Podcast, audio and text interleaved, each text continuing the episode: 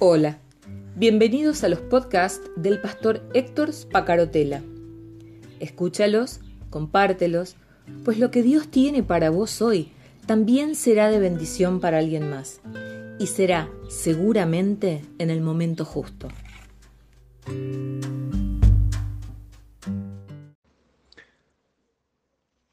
Yo me llamo Héctor, Héctor Mario es mi segundo nombre. Hay personas que me llaman por Héctor, hay personas que me llaman por Mario, hay un montón de gente, porque trabajé en una escuela por 15 años y a la directora no le gustaba Héctor y sí le gustaba Mario, así que en esa escuela durante esos 15 años, para todos los docentes, para los alumnos que pasaron por esa escuela secundaria, yo soy Mario. Y si preguntan por Héctor, por ahí no me conocen. Para mi mamá, yo era el negrito, porque tengo una piel oscura. Mm, ¿Cuál es el nombre que vos le pusiste a Dios? ¿Cuál es el nombre de Dios para vos? Si alguien te pregunta, ¿lo conoces a Héctor?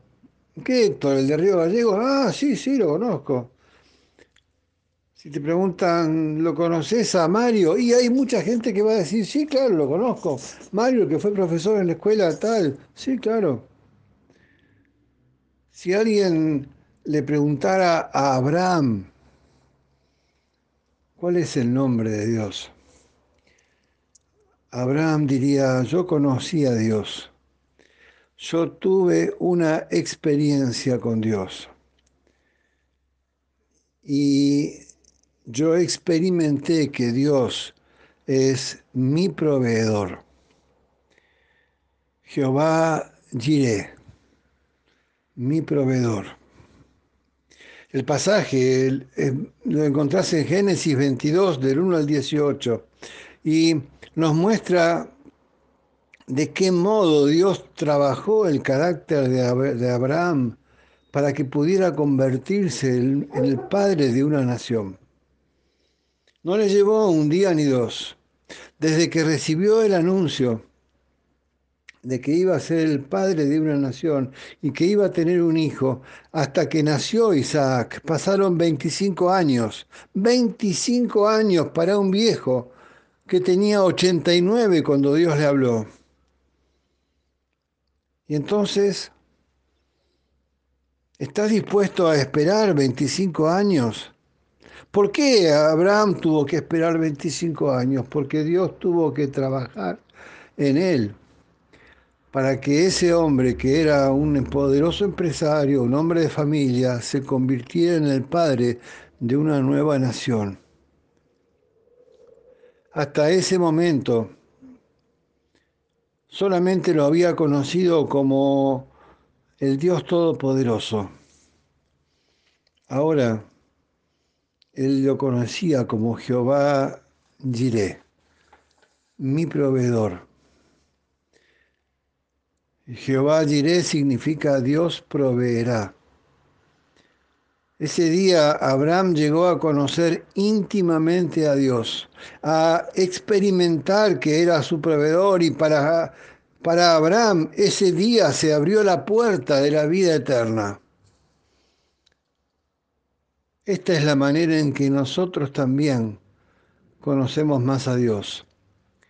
Al experimentarlo en forma práctica, llegamos a conocerlo en dimensiones nuevas, profundas, cada vez más profundas. Podemos aprender que Dios es proveedor, como pasó con Abraham,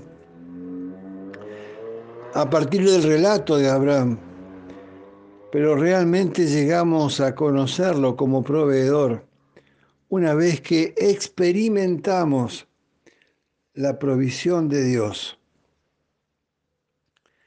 Si vos cerrás tus ojos y mirás tu vida hasta ahora, podés decir que experimentaste en tu vida indudablemente la provisión de Dios.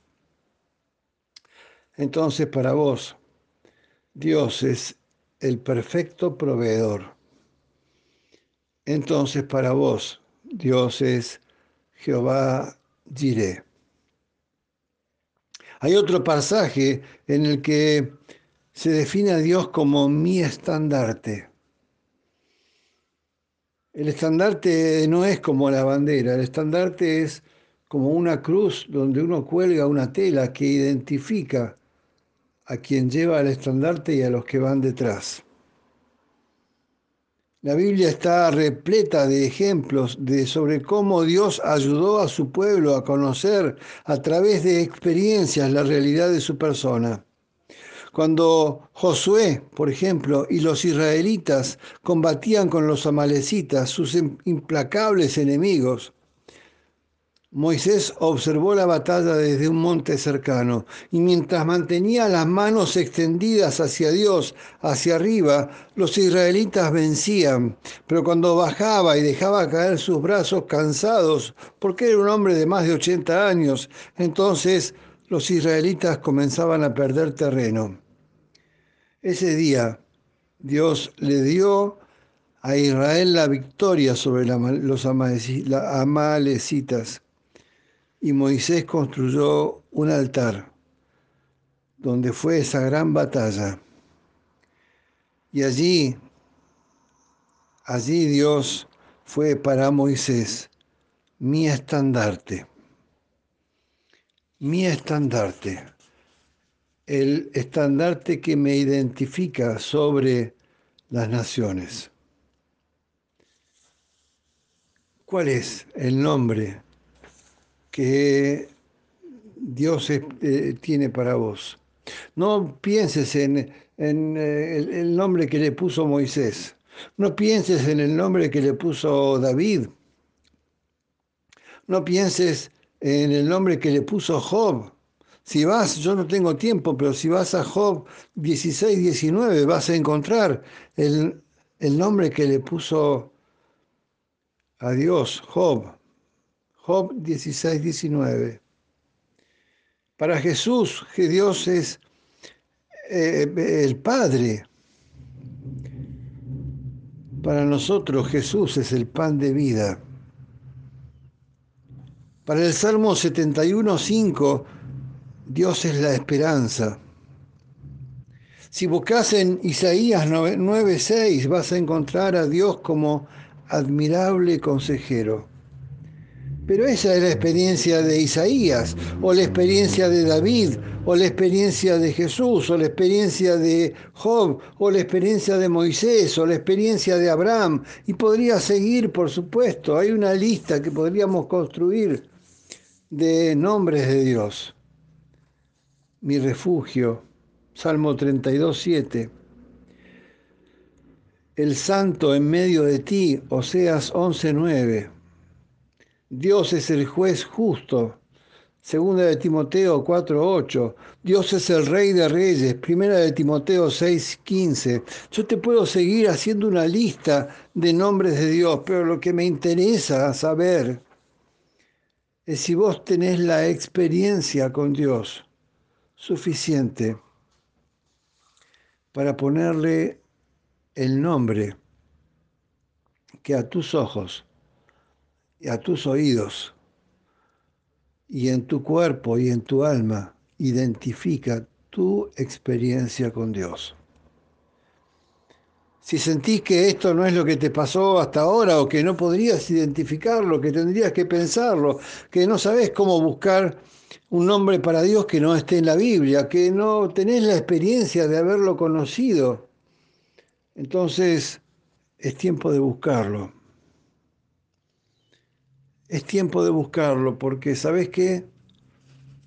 Si no le pusiste el nombre, entonces no conoces la vida eterna. Y como he venido diciendo en estos días, conocer la vida eterna es conocerlo tan íntimamente a Jesús. Como me conocía mi mamá que me decía negrito, y cuando alguien me dice negrito, yo inmediatamente asocio con el nombre que me ponía mi mamá. O cuando me dicen Mario, yo inmediatamente asocio, ah, vos estuviste en tal escuela, porque allí me llaman Mario. ¿De qué modo lo llamás a Dios?